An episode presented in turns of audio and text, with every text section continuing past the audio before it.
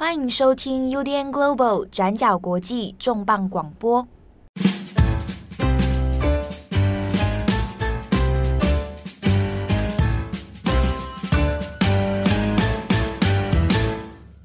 Hello，大家好，欢迎收听 UDN Global 转角国际重磅广播。我是编辑七号，我是编辑佳琪。今天的重磅广播，我们来跟大家聊今年二零二二年的普利兹新闻奖。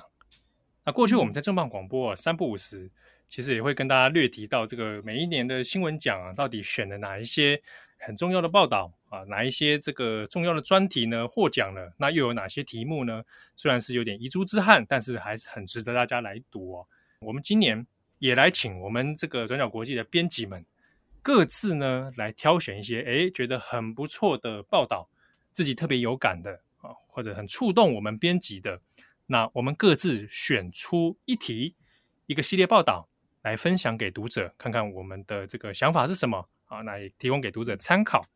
其实，在过去转角国际就已经做过蛮多年了啊。比方说，二零一八年曾经有一个共估奖，就是专门在讨论呃，编辑们觉得应该要得奖，但很可惜没有得奖的这个残念的，就是一些作品这样。然后，二零一九呢年呢，也有我们也有做过相关的报道。那二零二零年呢，则是因为第一次普利兹增设了这个呃，它其实叫做 Audio Report，就是音声音报道的这个项目。那有很多 Podcast 节目，那那一次得的是 This American Life，讲那个边境移民的一些问题的这个 Podcast 节目。那那也是第一次有 Podcast 就是列在这个普利兹的奖项里面，所以那次我们也有做相关的报道。那今年呢，其实也陆续有几间媒体都有在整理一些普利兹的奖项。我们这次看了蛮多，就是普利兹不管是得奖的，还是是 finalist，就是一些入围的奖项。那我们同整呢，注意到说，在二零二二年的普利兹奖，其实有几个重要的关键字。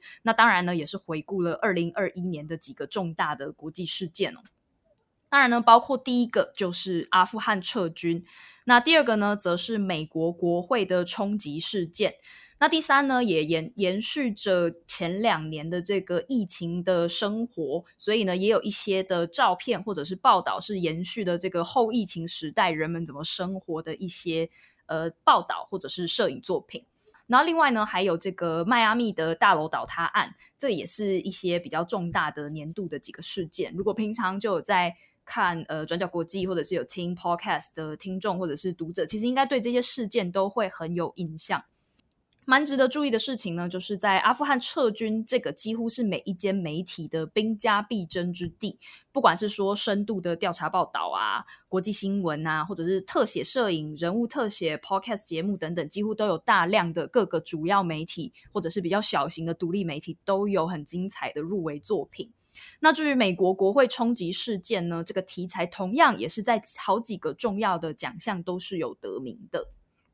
今年还有一个亮点，就是在今年的 Special Citation 有特别提名到乌克兰的记者，那当然也是呼应到了这一次的乌俄战争的事件。那这一次在，因为是今年二零二二年啊，普利兹新闻奖每年都是在五月份的时候会来公布奖项。那通常它的新闻奖项讲的是过去一年当中的这个重要的一些报道，所以我们看到今年的得奖名单绝大多数是在二零二一年的一些重大事件。那只是说每一次他在做奖项的时候呢，他通常会有一个可能是特别的褒扬啊，或者是一个来反映社会时事、世界现在的动脉的一些呃特别感言啊，或者是一个特别的表彰。那今年的这一个他就。给了乌克兰啊，特别当然是针对是乌克兰战争爆发以后，有非常多的新闻工作者，他冒着生命的危险，那进入到战地里面。那普利兹在这一次的这个 citation 里面，他有讲到说，因为已经知道至少有七名记者是在这场战争当中就不幸的殉职，而且其中已经知道有至少有三个人他是来自乌克兰，所以他在今年的这一个呃特别的褒扬里面呢，他就有。把这样的一个事情哦，那就献给这一次在乌克兰当中从事新闻工作的这一些工作者们，好，那向他们来做致意。那也反映了现在今年度这一个普利兹新闻奖哦，它的一个立场啊。当然，我们也可以预期啊，这个今年度的很多非常多的这些战争报道啊，好，那应该会是二零二三年明年的普利兹新闻奖里面一个很重要的一个领域了。嗯。好，那这一次呢，我们其实主要我们就先来快速的回顾一下本届的得奖名单，然后呢，我跟七号还有编辑们都会来讲讲自己喜欢的报道，跟觉得比较遗憾没有被选上的一些遗珠的作品。好，那另外呢，这一次在这一集的重磅广播里面，也会有一个神秘的转角国际的新的团队伙伴的解锁，希望大家可以听到解锁了隐藏人物解锁，对，隐藏角色解锁。好，那我们现在快速的回顾一下这一次的得奖名单好了。那首先呢，最多人关注的这个每年的一个很重要的奖项叫 Public Service 公共服务奖，今年呢是颁给 Washington Post 的国会大厦冲击事件的系列报道。这次的这个得奖的内容呢，是普利兹在官网上写到说呢，因为这一系列他们出了一系列的报道，在讲国会大厦的冲击始末这样。那他的评语是写说呢，对于这次一月六号，二零二一年一月六号华盛顿的 Capital Riot 这个事件做了非常完整而且生动的描述。在 Breaking News Report 就是即时新闻奖。则是颁给迈阿密先锋报。那这次颁得奖的主题呢，则是这个迈阿密的大楼倒塌案。大家可能也还有印象，这个当时发生的这个非常突然的事件。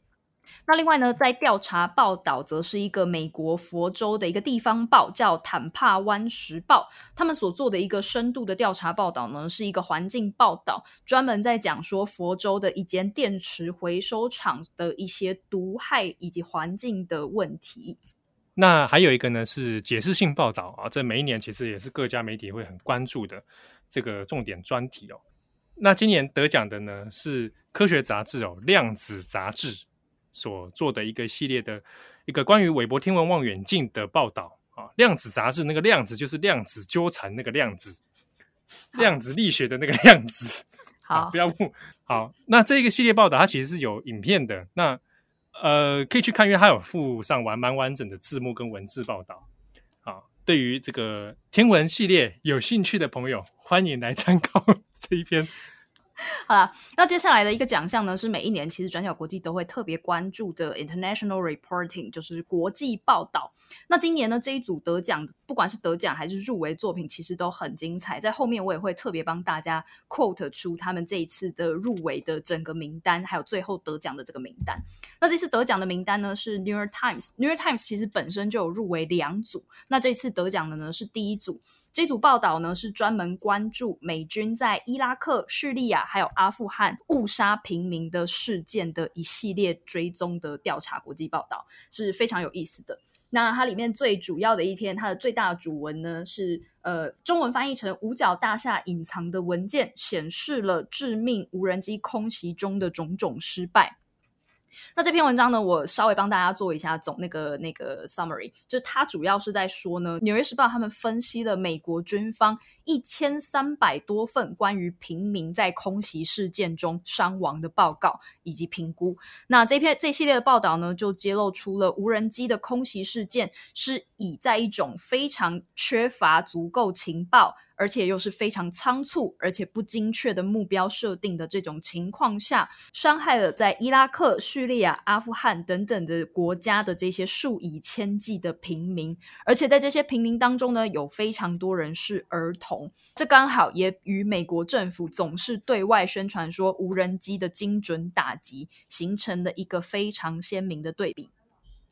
那在这一系系列的报道当中呢，还揭露出说，其实五角大厦是有非常高度精确的检查系统，是可以确认平民伤亡的。但是呢，也因为政府的透明度还有问责机制的不足，让这一些平民伤亡的事件最后都很少得到真正的对外公开以及真正的补偿。那这篇报道呢，也提到说，这一种在国外开始以空袭为主的战争方向，事实上呢，是在奥巴马政府晚期所确立的政策。在这系列报道中就提到说呢，因为当时美国在驻外的这一些战争，已经导致了将近六千多名的美国军人丧生，那也在民间越来越不受欢迎。因此呢，当时在奥巴马政府时期呢，就只好把原本的这些地面部队逐渐换成远距遥控的无人机空袭。那当时呢，奥巴马政府时期也曾经认为说，这些空中的无人机战役是非常精确，而且可以有效减少伤亡的一种战术策略。那这篇报道呢，就是揭露说，事实上跟当时政府的宣称是非常不同的。好，那当然，普利兹奖它还有非常多其他的奖项。那我们这个其他的部分呢，我们放在今天节目的后面，再来帮大家做一些盘点。那我们首先先来讲一下，就是佳琪跟七号我们各自所选的一个报道。嗯、那佳琪这边呢，他所选的，诶，是一个人物特写，而且那天佳琪跟我分享之后，我也我也才去看了，诶，真的是哭吗？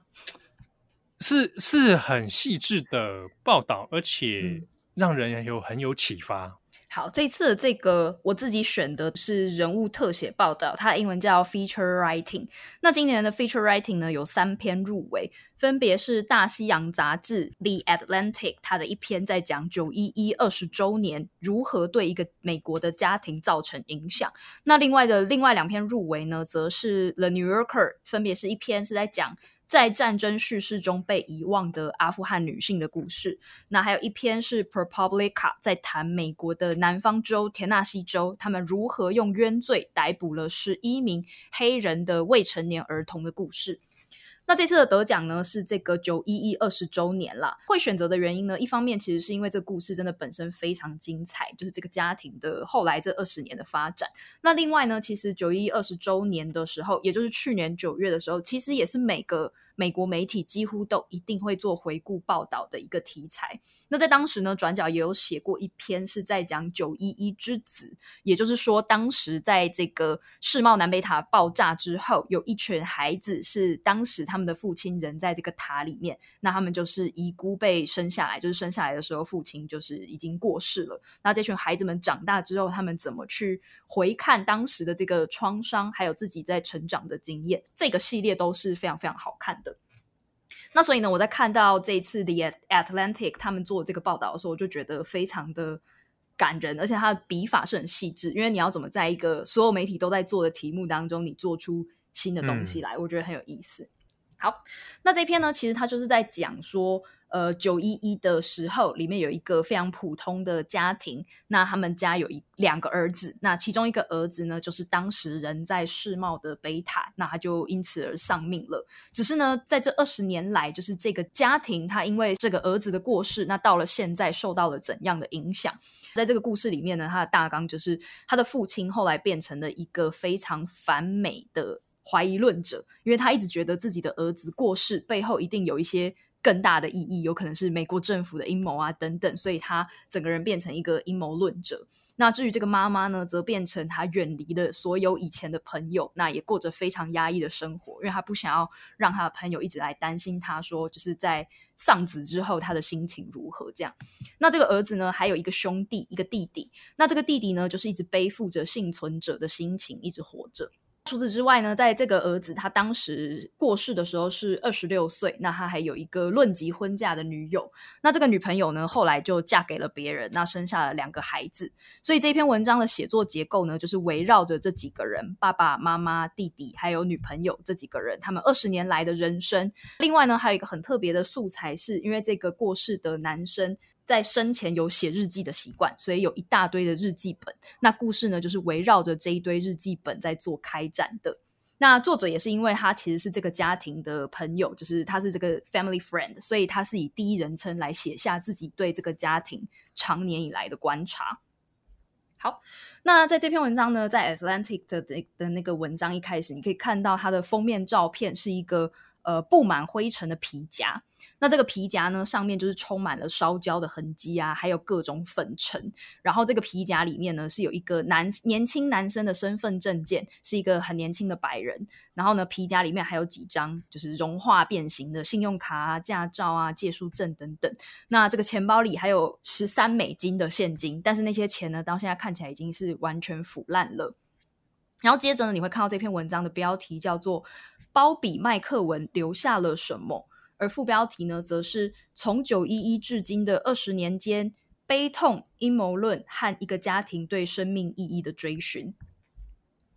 那在故事一开始呢，会讲到这个故事的主角，虽然他已经就是永远的缺席，但他其实是这个故事的主角嘛。这个故事的主角呢，叫做鲍比麦克文，他是一个二十六岁的年轻人。那他从青少年的时期就开始写大量的日记，他的桌子上面呢，到现在还是有堆叠了很多的便条纸，还有一年又一年的笔记本。那在这些笔记本呢，里面就记录了这个很年轻的男生，他的欲望、他的挫折，还有他各种对生活的想象。那从这些日记里面看起来呢，可以知道说，鲍比麦克文应该是一个很敏感的年轻人。他里面有时候会抱怨说，哎，天气很不好啊，或者是还有会担心说，他的女朋友真就是今天讲了什么话啊，代表什么意思啊，而会为了女朋友的一言一行而感觉到不安等等。那在九一一的事件发生了之后呢，他的家人就度过了一段非常痛苦的日子嘛。而他鲍比的爸爸就是呃老鲍比，就是他的爸爸，当时呢为了要走出伤痛，就决定将他儿子的这一部分日记分送给这个儿子生前的一些亲朋好友。那其中呢也包括了这个男生当时的女朋友 Jane。那日记里面呢，其实有提到说，Bobby 是原本准备要跟这个女生求婚了。在他留下的日记，九月十号、九月九号、九月八号，在他死亡前的最后几篇呢，内容都跟真是有关系的。那所以呢，这位爸爸就决定要把这个最后的日记留给真。但是呢，他的母亲，就是这个男生的母亲海伦，他并不同意。那夫妻两个人呢，就大吵了一架。那最后呢，这个 Bobby 他最后的几本生前的日记，还是被这个女生给拿走了。那他们这一家人呢，就后来就跟这位前女友决裂，后来再也没有见过这一位未婚妻。这样。那鲍比的妈妈海伦呢，她是一个非常个性非常压抑的人。她在后来呢，就开始呃不再跟自己过去的朋友接触，因为她很难接受说周围的人都会对她投以同情的眼光，或者是会想要问她好不好等等。所以后来呢，她远离了自己所有的朋友，她甚至连去超市买东西的时候都会选择到隔壁镇上的超市，就是为了不要遇见任何的熟人。那这位妈妈呢，她后来有去接受团体治疗。那这个团体治疗呢，里面有六个女性，里面全部都是因为各种原因失去小孩的母亲。那其中一个人呢，就曾经跟她说：“你之所以会对那些日记本那么在意，那么难以接受，就是日记本被拿走，那是因为呢，现在留下来的任何文字。”任何影像、任何影片，这都是你这一生当中唯一可以再拿到跟 Bobby 有关的东西的。You don't get any more memories，就是在告诉他说，你之所以会那么难过，其实是因为这件事。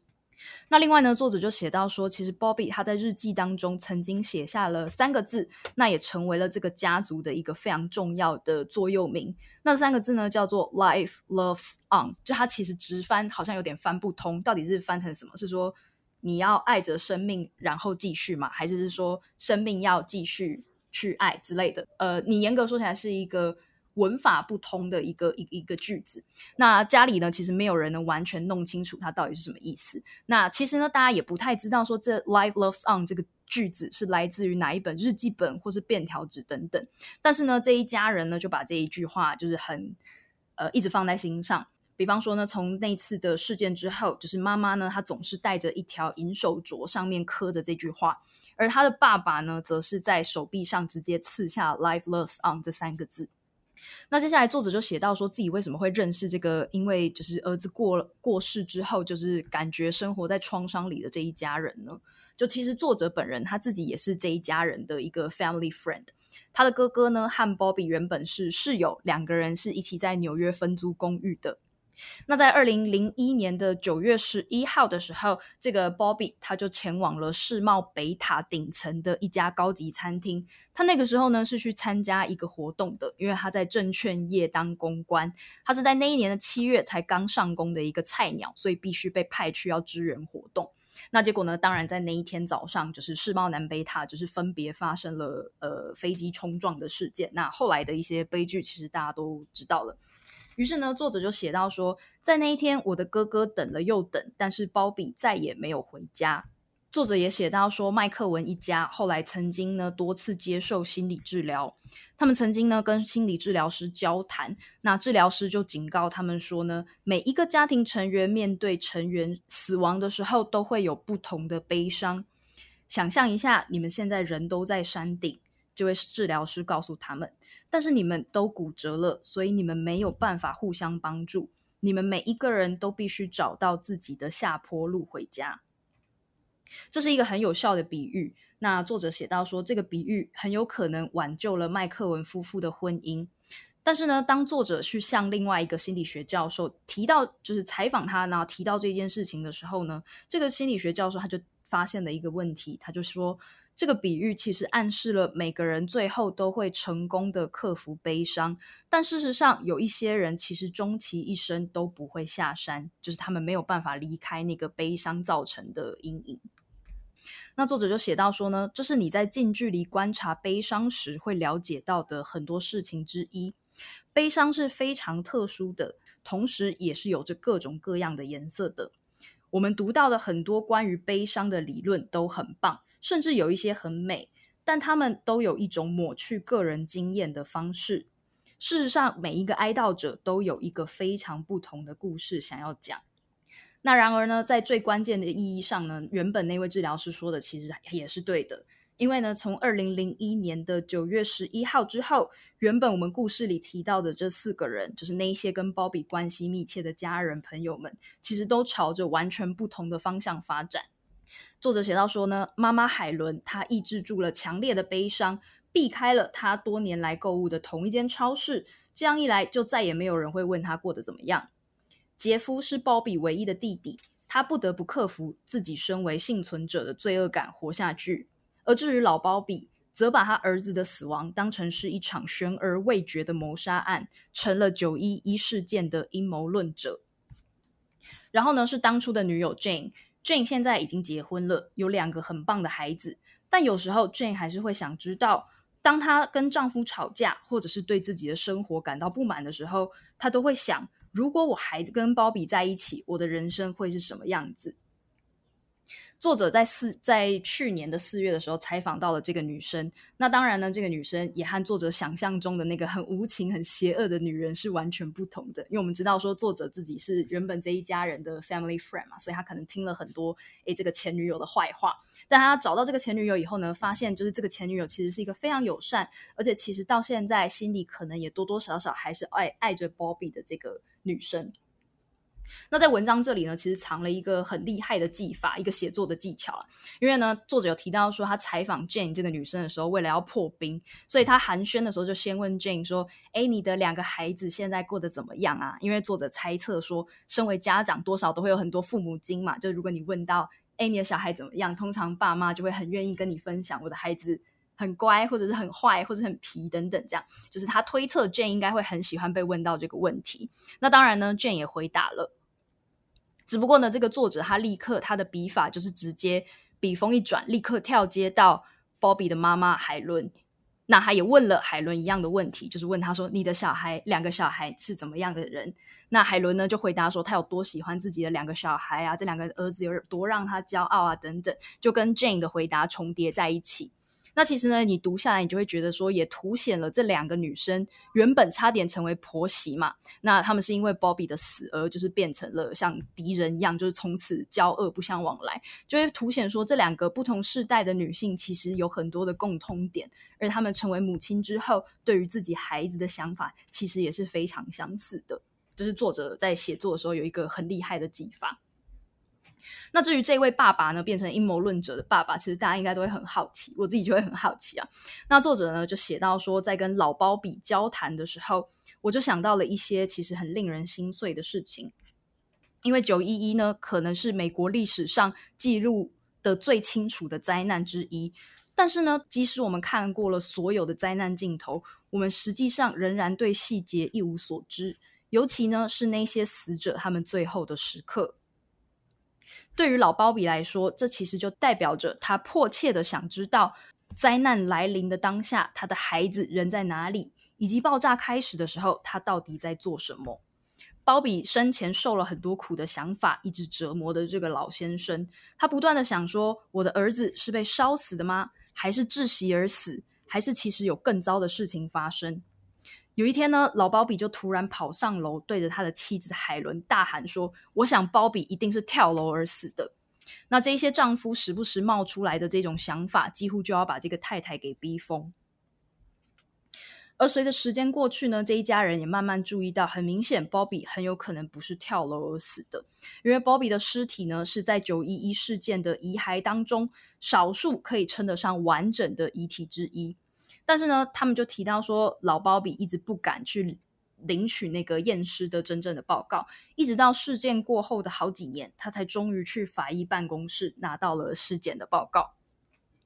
而从那个时候呢，一切就变了。作者写到说呢。老鲍比告诉他：“我的所有理论，也就是我所谈的这一切理论，都是基于鲍比的死因报告。看着尸体，我得到的结论是，他走进了那个餐厅，然后炸弹爆炸了。怎么会有炸弹呢？为什么会有炸弹呢？九一事件不是由飞机冲进大楼里所引发的灾难吗？怎么会有炸弹呢？那作者就继续去问。”让他就发现说，老鲍比所指的意思是说呢，他认为他儿子那一天去世，还有世贸双塔之所以倒塌，是因为有人刻意的引爆炸弹。他认为呢，这是美国政府进化的一项 inside job。inside job 通常就是指一些呃比较阴谋论的用词，就认为美国的深层深层政府就是有一些邪恶的阴谋在进行等等，这样这是一个比较阴谋论的用词啦。他认为呢。九一一事件是美国政府计划的灾难，那目的呢是要摧毁世贸中心。那他认为呢，他有一个很详细的推论，就他认为说呢，诶，联邦调查局呢在世贸中心二十三楼藏了一些秘密，是一些美国政府违法使用呃某一些工具的地方，所以他们就是为了要掩蔽这些资料，那不得已就只好把这里炸掉了，所以他儿子才会过世这样。那作者在听完就是鲍比老鲍比就是这位爸爸的这一系列很阴谋论的推论之后呢，他就写到说，一个人会突然在二零零一年的九月十二号突然醒来，然后就相信这样的故事吗？不，这种信念是在很多年很多年的时间里慢慢形成的。那他接着呢就写到说，老鲍比是一个怎么样的人？他是一个非常斯文、戴着眼镜、那很苗条的一个老先生。那他们呢，就坐在麦克文家的书房里。那家里呢，到处都是家庭的照片。但是如今呢，这个房间已经变成了一个九一一的研究室，里面塞满了书籍和文件，按照事件、主题、国家仔细的分类。在这个书房的墙上呢，最大的一个艺术品是一张世界地图。这个地图上呢，布满了大头针。大头针标记着每一个邀请这位爸爸来讲述他的故事的国家以及媒体。那他说呢，他很认真的去看了儿子的尸检报告。其实那份报告读起来让人很难过。鲍比的大部分脑袋都不见了，那他的大部分右手臂也不见了。这一份报告呢，用很详细的图表，还有很冷酷的医学语言来呈现。此外呢，在 checklist 上还有一些令人不寒而栗的内容，比方说头发颜色。无眼睛颜色无，那接着作者就写到说呢，可能很大家都很难想象说，为什么有人愿意花整整二十年的时间沉浸在儿子死亡的故事还有查证之上。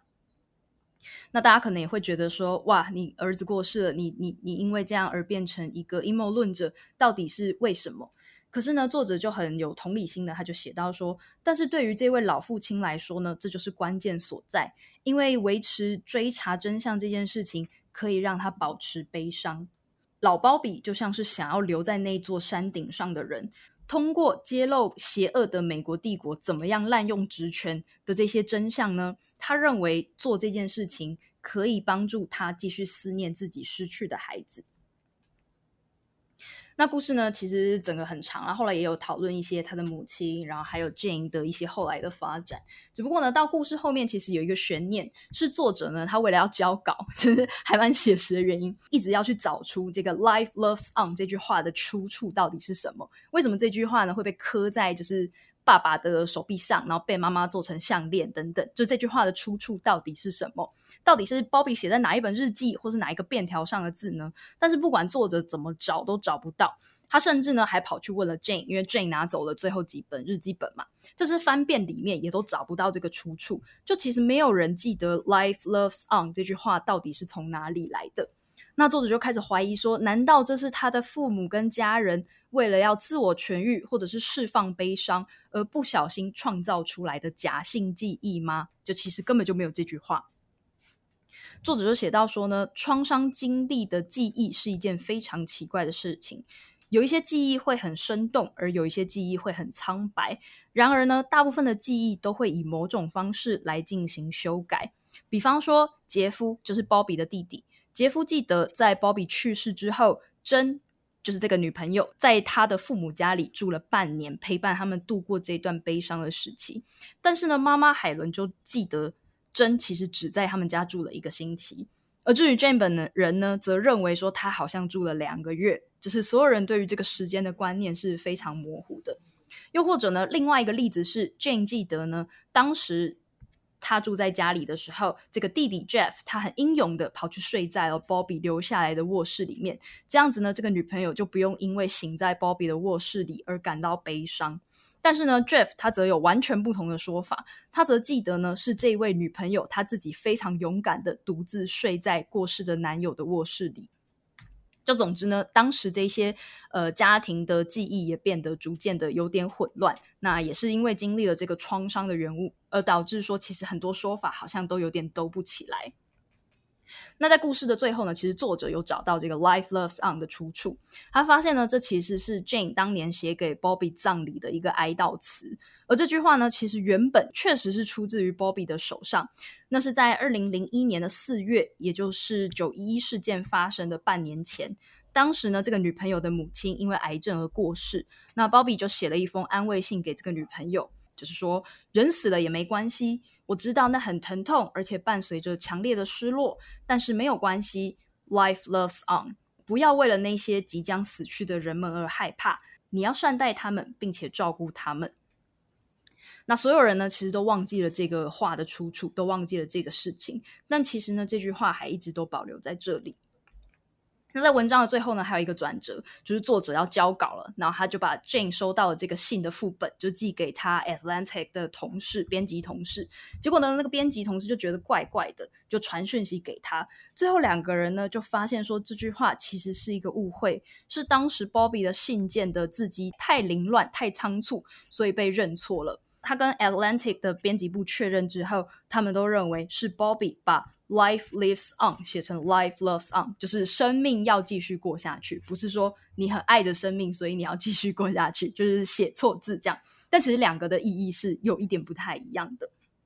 那作作者最后就写说，面对这种重大创伤的时刻，大家几乎都忘记了事实，但是呢，对死者的想念，还有对于爱的记忆，还是不断的从此一直在这个家庭里延伸下去。好，那这就是这一次的这个。我自己觉得写的非常好，我看了非常感动的这个得奖的作品。嗯、对，因为佳琪跟我讲这一篇之后，我后来才去看。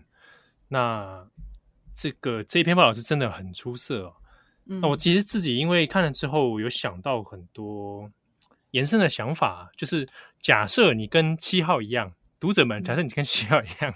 是历史系毕业，也 做历史研究，然后是历史研究所毕业哦，看这篇会非常有感。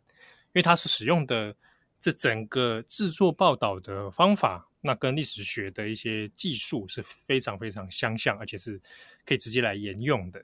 那当然，我们也可以看到说，在刚刚我们报道里面特别讲到，比如说大家对同一个人、同一件事，即便是最亲近的人，可是每一个人的记忆是有很多差异的。那甚至说，随着时间的经过，那个记忆会不断的变化。啊，可能会有再造，那可能是有的时候人会很本能的，我需要一些一些说法，或是需要一些说辞来让自己能够面对这个悲剧。对，哦，所以我们看到像爸爸的处境啊，大家觉得好像怎么变成好像怪怪的，好像变成阴谋论者。嗯、可是那个有时候是他得要大脑要说服自己哦，我怎么样继续活下去？对，那我可能，他可能希望儿子的过世有一个更巨大的意义存在。对。那这个每一个人在面对同一件创伤的时候，大家的那个策略会不大一样啊。那也未必是说真的，他真的经过很多理智的判断而得出的结果，未必。但毕竟大家都是人呐，哦，面对这样巨大的伤痛，各自的反应是不一样的。那我们也可以看到说，呃，整个新闻报道它一个核心的一个资料是他的那份日记。那在解读日记、判读日记的时候，其实是要花非常非常大功夫的哦。包含是啊字迹的辨认，然后语义的辨认，然后跟当事人写日记他未必真的是要当初写给别人看啊。虽然有些东西可能比较私密一点，或者你很难揣摩当事人在想什么啊，你就要需要不同的第二或第三的证据来去回去建构说当事人的心理世界发生什么样的事情。所以这整篇报道其实它包含用用的材料啊，它的采访技术啊，然后它的命题方式非常有意思的一个研究哦。那也让说美国九一一事件这个事情。对于很多人而言，它就不只是一个数字而已。很多人看九一啊，就就九一一嘛，那我们就会知道说啊，多少人死掉，然后怎么样怎么样，好像比较冷冰冰。但是我们这边可以看到，实际上真的很多每一个每一个破碎的家庭，他们后来发生什么事情？对，而且这些事件也不是点状的，就是发生了以后就结束，它是一直延续到现在，它把一个时间轴一直拉到现在。没错，而且它还跟整个你周边的社会生活环境是有关的。嗯，那这边同一个时刻，我也在推荐哦，去看佳琪在去年写的那个《美国九一一之子》。嗯嗯嗯，那篇、哦、这篇也很精彩，因为我们在谈的是说，那后来的孩子们长大了。对，在那篇报道里还有提到说，其实当时美国每一年只要为了要哀悼九一的时候，都会去邀请这些小朋友上电视。所以有很多小朋友就是每年直到这只要到一到这个时候，他们就会想到啊，今天是我要上电视的日子，我又要上电视，或者是对，又要再讲一次我爸爸过世这件事情。所以其实对有一些小孩来说，他们也会觉得，对，不断要去重复那件事情哦。对，而且其实很多人也不是很记得，就是他们的创伤不是发生在事件当下，而是在那之后的一些演示的的过程，这样子。对啊，或者是甚至说，他当他变成一个国家仪式的时候，嗯、反而是仪式需要你这样的演出来鼓舞大家，这样。对，或者来创造共同记忆。好，那另外呢，如果大家对普利兹的人物特写，因为我自己很喜欢看人物特写啦，但如果大家对人物特写新闻很有兴趣的话，也可以参考一个是香港中文大学新闻系的教授，是谭慧云老师，他写的一本书叫做《文字狱：回应时代的特写新闻》。文字狱，文字就是 word 那个文字，那狱呢是那个欲望的欲，没有心部，就是文字狱，就是很喜欢写文字这个欲望啊，这样就文字狱这本书里面呢就有提到说，他过去就为了要备课去分析历年的普利兹人物特写得奖作品的一些布局啊、一些技巧、一些采访方法等等，那篇也还蛮有意思，也可以一口气看到很多得奖作品的中文的版本。嗯那下一则，我这边我们就简单了，帮大家爬梳一下我七号选的解释性报道。那其实我自己个人每一年看普利兹的时候呢，都会有一个固定的模式，就是我一定先看有没有这个黑人议题，就是美国非裔族群的议题啊。这个是我我自己个人的习惯了啊。这跟当然跟过去研究所还有我的老师这个研究领域这是有关的，就每年都会固定去看。好，那这一次呢，我选的解释性报道，它并没有得奖哈，它入围了，但是没有最后拿到奖项。那但是它很特别，我在这边也来跟大家分享，它是《华尔街日报》做的一个系列报道，在讲的是美国的图尔沙种族屠杀事件。嗯，图尔沙这个名词可能对大家来说相对是陌生哦，它是在美国中部的奥克拉荷马州的一个里面的一个城镇。系列报道呢，是在去年的五月，那《华尔街日报》所做的一个系列哦，那总共有八篇的这个图文，然后还有影音的报道，然后也还有很多这种呃数位呈现的方式。这边先跟大家讲一下，什么叫做图尔沙大屠杀？它呢，这个事件是在二一九二一年的五月三十一号到六月一号发生的一个事件。那所以呢，你这样算一下，在去年二零二一的时候，刚好是一百年，所以去年《华尔街日报》就做了一个这样百年的专题，回顾这个事件，那以及到现在的一些发展。简单来说，一九二一年的时候，那那个时候还是种族隔离的年代哦。那在图尔沙这个地方呢，这个城镇啊，过去是因为有发现石油的关系啊，所以呢。这个地方的经济发展，在相对于其他城市来说，它的速度非常之快。但是呢，因为有非常多这个黑奴还有黑黑人哦移居在这个地方，但因为经济发展的关系，反而创造出了一批相对比较有钱的这个非裔人士哦。那之中也有很多人呢，他们可能是金融业，然后或者呢律师、医生，哦，就是我们现在讲的比较偏向这个精英阶层。所以呢，在图尔萨这地方，它又有另外一个称号，叫做“黑人华尔街”，就可以来比美说，哇，你看黑人族群呢，在这边也成立了一个这自己的金融中心哦，而且这边的资产啊，他们的阶级都是相对其其他地区哦高的非常非常多，而且是在一九二零年代就已经出现这样的一个现象。那这个大屠杀的事件之所以发生，其实起因呢是个非常非常小的事件，它是发生在当时一九二一年五月底的时候。那在一间百货公司里面，那有一个黑人跟一个女性的白人电梯小姐，那之中呢两个人好像发生了类似可能有诶调笑啊，彼此在笑 flirting 啊，然后或者是女生就突然出现了一些尖叫声这样子，但是到底具体发生什么事情？在当下并不清楚，但有很多的人都直觉的认为说，一定是这个黑人想要侵犯这个白人女性。那这样的想法，在过去美国这个，呃呃，这个种族问题还非常严重的年代哦，是非常非常常见的。常常会把黑人想象成他可能就是要侵犯其他的白人女性啊，或者是他跟白人女性靠近的话，一定是要做些什么图谋不轨的事情哦。那当下这个事件发生之后，引发了当地的白人的强烈焦虑感，那甚至是说要求当地警察一定要逮捕这一个黑人。但实际上，这一个白人女性后来并没有指出说这个黑人犯了什么问题，她甚至也说不需要去控告他。好，那这样的反应反而又让白人更加的起疑，就说：“哎，到底是是不是他被威胁还是干嘛？”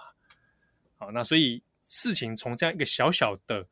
误会。演变成当地城镇黑白之间的激烈冲突哦。那很多白人男性呢，要求警察要去逮捕他，这个要求并没有实现之后呢，又说那要开始来动私刑，所以就开始有非常多的白人哦拿出武器，那要去这个找出这个黑人。那同样的，当地有一些黑人的居民，所以这件事情也感到很不满，就感觉有被白人要欺负的感的这种感受哦，那自己也武装了起来。所以呢，整个事情就从双方的这个情绪高涨，演变成激烈的冲突。那在五月三十一号到六月一号之间，开始有非常多的白人攻击图尔萨这个地方的商店，然后还有攻击公共设施，而且呢，他们会针对于黑人的所经营的店家或者是企业啊，那发动攻击，那开始打打路上的黑人，那。那整个事件里面，粗估啊，大略粗估有六千名以上的黑人因此被逮捕到监狱里面去。那还有非常多，将近要千人的人，他是重伤哈，然后送到医院里面。那之中有非常多的人就当场是死亡的。可是呢，事件发生之后，包含被破坏的店家，或者是被伤害的黑人，或者甚至死亡的人。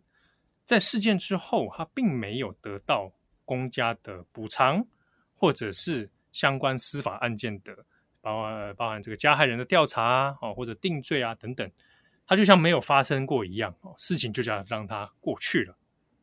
好，那这个是后来呢，才被称作为叫做图尔萨的种族屠杀事件，因为从种种的迹象来看，发现是白人在针对当地的黑人所发动的无差别攻击哦。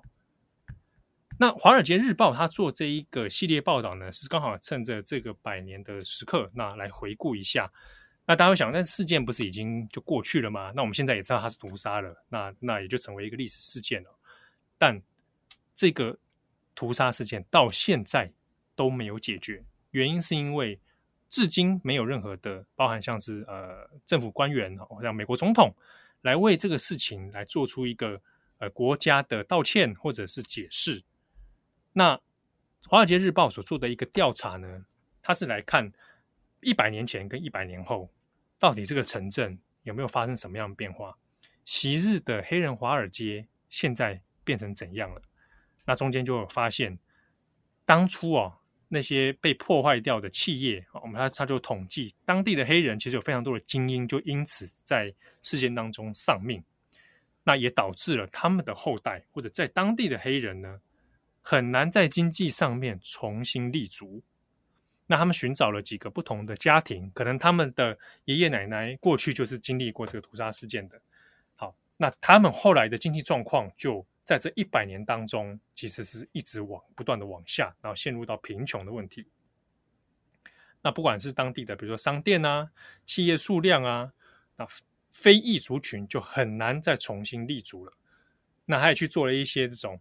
诶，同样的场景哦，实际的空间，那过去一百年前它长怎样，一百年后它又是怎么样？那就找到非常多的对比哦。一百年前这个地方是百货公司，它是什么样的商店？一百年后，它现在居然只是一个空地，只是一个公园。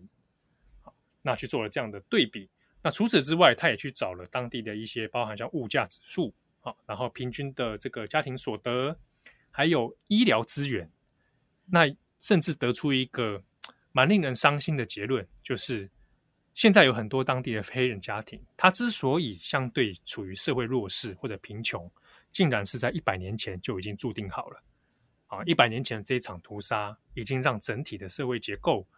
注定，你如果是在这边的黑人。你永远不会翻身，那这中间就会牵扯到，至今为什么美国的种族问题仍然是一个常常会引爆成冲突的一个火种哦？因为在很多地方，像土尔萨那个历史的伤痕并没有愈合。那当然，他这个系列里面呢，他也去找了一些，比如说呃幸存者，好啊，幸存者他其实这几年啊，年年事已高啊。他们还是会出来，在每一年的纪念活动上面，就是表达他们的一些看法。那之中也有一些人，他们的呃子孙辈哦，像是呢有采采访到一位孙女，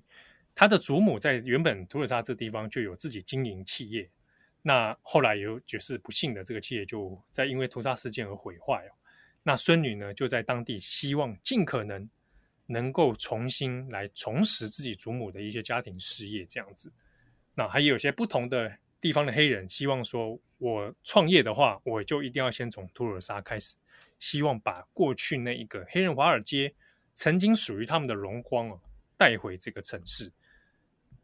那这是《华尔街日报》里面他所做的一个系列报道。那故事性很有趣，因为他的手法呢是做历史跟现今啊，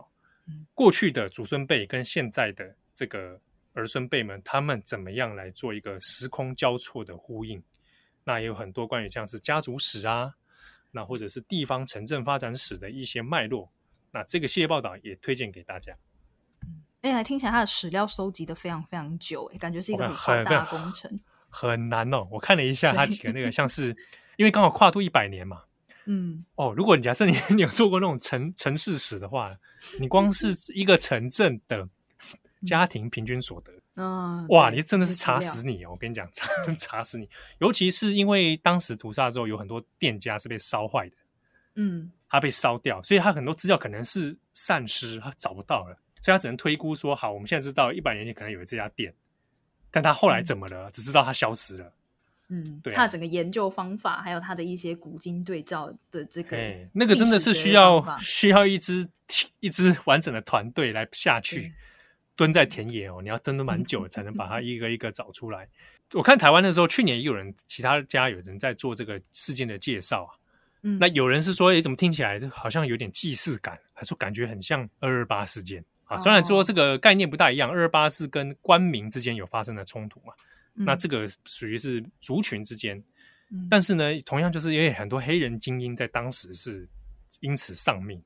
嗯，所以等于是有一个世代的黑黑人精英，他就消失了。那这个对于当地的非裔族群来说，是一个很重大的损失。好，那接下来呢，也延续七号讲到的这个遗珠残念普利兹的奖项。那我也补两个，就我自己觉得是还蛮可惜没有得奖的类别。第一个呢是国际报道类。那我们前面有提到说，这次国际报道几乎都是以阿富汗撤军为大宗嘛。那这次呢，我想要推荐的就是。New York Times 他们自己的另外一套，我刚刚前面讲到大的那一套是在讲各国的美军误杀事件嘛，范围就包括伊拉克、阿富汗跟叙利亚，他们收集了一千多份的这个平民伤亡报告来做分析。那我想要推荐的是小的这一套，那它其实就是在讲说阿富汗撤军里面的种种面向跟困境，从撤军之前的一些角力，还有军力分布。比方说，他们就一篇专门在讲说，为什么阿富汗军方就像是扶不起的阿斗，美军已经拿了这么多资源进去，为什么还是没有办法打赢塔利班？那另外呢，还有撤军期间发生的种种事情，就像是那个呃无人机误杀平民的那个事件嘛。那还有撤军之后的一些问题，比方说当地的女权怎么发展等等的各个面向，做了一个很完整的系列报道。那媒材呢，也包括说有文字、有影片、有图像新闻，还有 podcast 等等，就是他们也有一集是 The Daily 列在这个报奖素材里面，就有各种媒材都涵盖在里面。那里面呢，我最推荐的是一篇叫做《Times Investigation》。那同样呢，他的研究方法很有趣，就是他用了大量的访谈，他就是在讲当时的那个我们转角国际也有写，叫做“死神的错杀道歉”，美军离走前的喀布尔误杀空袭怎么办？就在讲说当时 ISIS-K 不是轰炸了喀布尔机场嘛，就当时美军要撤退，那当时呢，美军就说我们一定会报仇，所以他们就去轰炸了这个所谓 ISIS 的安全屋。结果就发现他们其实炸错人，他们以为是 ISIS-K 潜藏的地方，结果其实是一个平民的家。那这个家庭他们就误杀，就有很多小朋友就在那个无人机空袭下就死掉了。这样，那当时呢，这件事情其实一开始是没有被揭露的，是包括 New York Times 还有 Washington Post 等等好几间媒体去做了后续追踪报道，才被揭发。最后，美国五角大厦才出来道歉，来商讨说赔偿的事情。那当时呢，《New York Times》这一篇的研究方法就很有趣，它是用了大量的访谈，包括这个受害者的同事，那还有包括五角大厦的匿名官员，还有受害者的家人等等，再加上呢，喀布尔各地的监视器画面，去还原拼凑出这个死者他被地狱火飞弹击杀之前的最后二十四小时，他是怎么度过的，还有他经过了哪些地方，在什么时候开始被追踪，那什么时候当他的那个车开回自己家门口的时候。飞弹就这样击击落下来，他也完整的对照出了为什么一样的事情，就比方说他跟他的同事坐在车里聊天，就是这个东西从他的同事来说，哦，我们就是在聊一些干话，就很好笑，就是在搞笑这样。但是呢，在当时的那个。呃，操控无人机的官员，他监听到的东西却是完全不一样的内容，而且他们得到的是这个人很行踪可疑，他去了加油站，他又搬了很多一桶一桶的东西到他的车子里，怎么看都像是炸弹。那这个人呢，又跑去了塔利班的的那个那个哨点，那就是整个人行踪非常可疑，所以我们判断他可能是呃恐怖分子这样。那为什么呢？会在他的家人和朋友里面一样的事情，却有完全不同的解读？那这一篇报道就是他做了很详实的分析，来整理这整个误杀的事件，还有他后来的后果。好，那第二个呢，则是这一次的 Breaking News Photography，应该翻成突发新闻摄影。那我觉得很可惜，没有入没有得奖，只有入围的呢，是《纽约时报》的一系列关于缅甸政变的这个街头抗争者的摄影。那很引人悬念的事情呢，这个入围者《New York Times》他们通常都会写摄影记者是谁嘛？那这一次的摄影记者呢是 Anonymous，就是 Freelance Contributor，就是你不知道是谁，就是一些匿名的贡献者。那他拍的照片呢，也都很精彩，当然也包括了警察如何镇压，那也包括了受伤的平民，甚至小孩，那也包括了这些抗争者他们怎么反抗，这样等等的这一系列很精彩的街头摄影。那在这次的入围的感言里面，也很引人悬念的，就只有写着说，这位摄影者是冒着极大的个人风险在拍摄缅甸这次的军事政变事件。好，那最后呢，我们也来补一下其他的编辑们这一次的选读好了。好，那我们先看会议的好不好？好好好，我来念一下会议的。会议呢有特别写一个感言，我觉得写蛮长的。他得奖感言啊？不是选读感言。好，and the prize goes to。好了，没有，我只是想讲。好了，没有。会议的这个选读呢，他选的是这一次的 feature photography，是特写摄影。那他写的到他选的这个特写摄影呢，其实是一个还蛮有名的记者，是路透社的摄影师西迪基。这一次的特写新闻大奖是一位在去年采访阿富汗不幸丧生的路透社记者西迪基。这位摄影师之前也曾因为拍摄罗兴亚人而拿过普利兹新闻奖。他这次得奖的系列照片是有关于印度的疫情。我还记得，大概去年四五月的时候，印度疫情每天创下高峰，当时我们也写了深度的文章，里面呢就是用西迪基拍摄的照片。尤其是露天火葬场的一张照片，非常令人印象深刻。当时我还不清楚这一系列的摄影师是谁，只知道照片来自于路透社。一直到去年八月，美军从阿富汗撤退，阿富汗被塔利班拿下来之后，我看到新闻写着路透社一名前线摄影师丧生，才特别去找了这个摄影师是谁。后来才发现，就是当初拍摄印度疫情的摄影师。不知道为什么，当时我就觉得自己跟他似乎有着非常非常微小的连结。过去我通常都会特别看文字记者的名字，但现在在看图片的时候，我也会特别记得摄影师的名字。好，以上是会议的选读。好，那下边呢，我来介绍一下，刚好呢，也是我们转角国际团队的新任编辑哦，编辑赖云。嗯、好，那未来有机会，等 等好，各位今天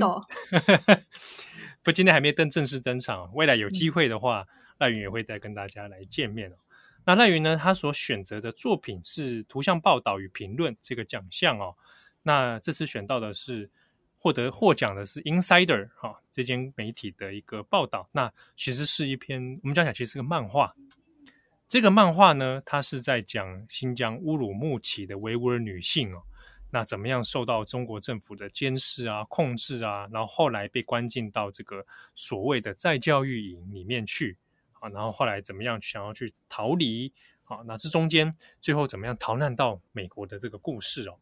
那这篇报道。这个应该自己他是没有要特别付费的，所以大家找到他这篇里面就可以直接看到，那蛮精彩的哦。它是一个网页上面，然后你直接从拉那个卷轴，像像条漫一样，从头这样拉到下面一一格一格可以去看哦。那赖云这边也有讲到说呢，他特别选这个主要的原因呢，那当然也是因为这个本身报道很出色之外，也是这几年哦，国际媒体仍然是针对维吾尔的人权议题。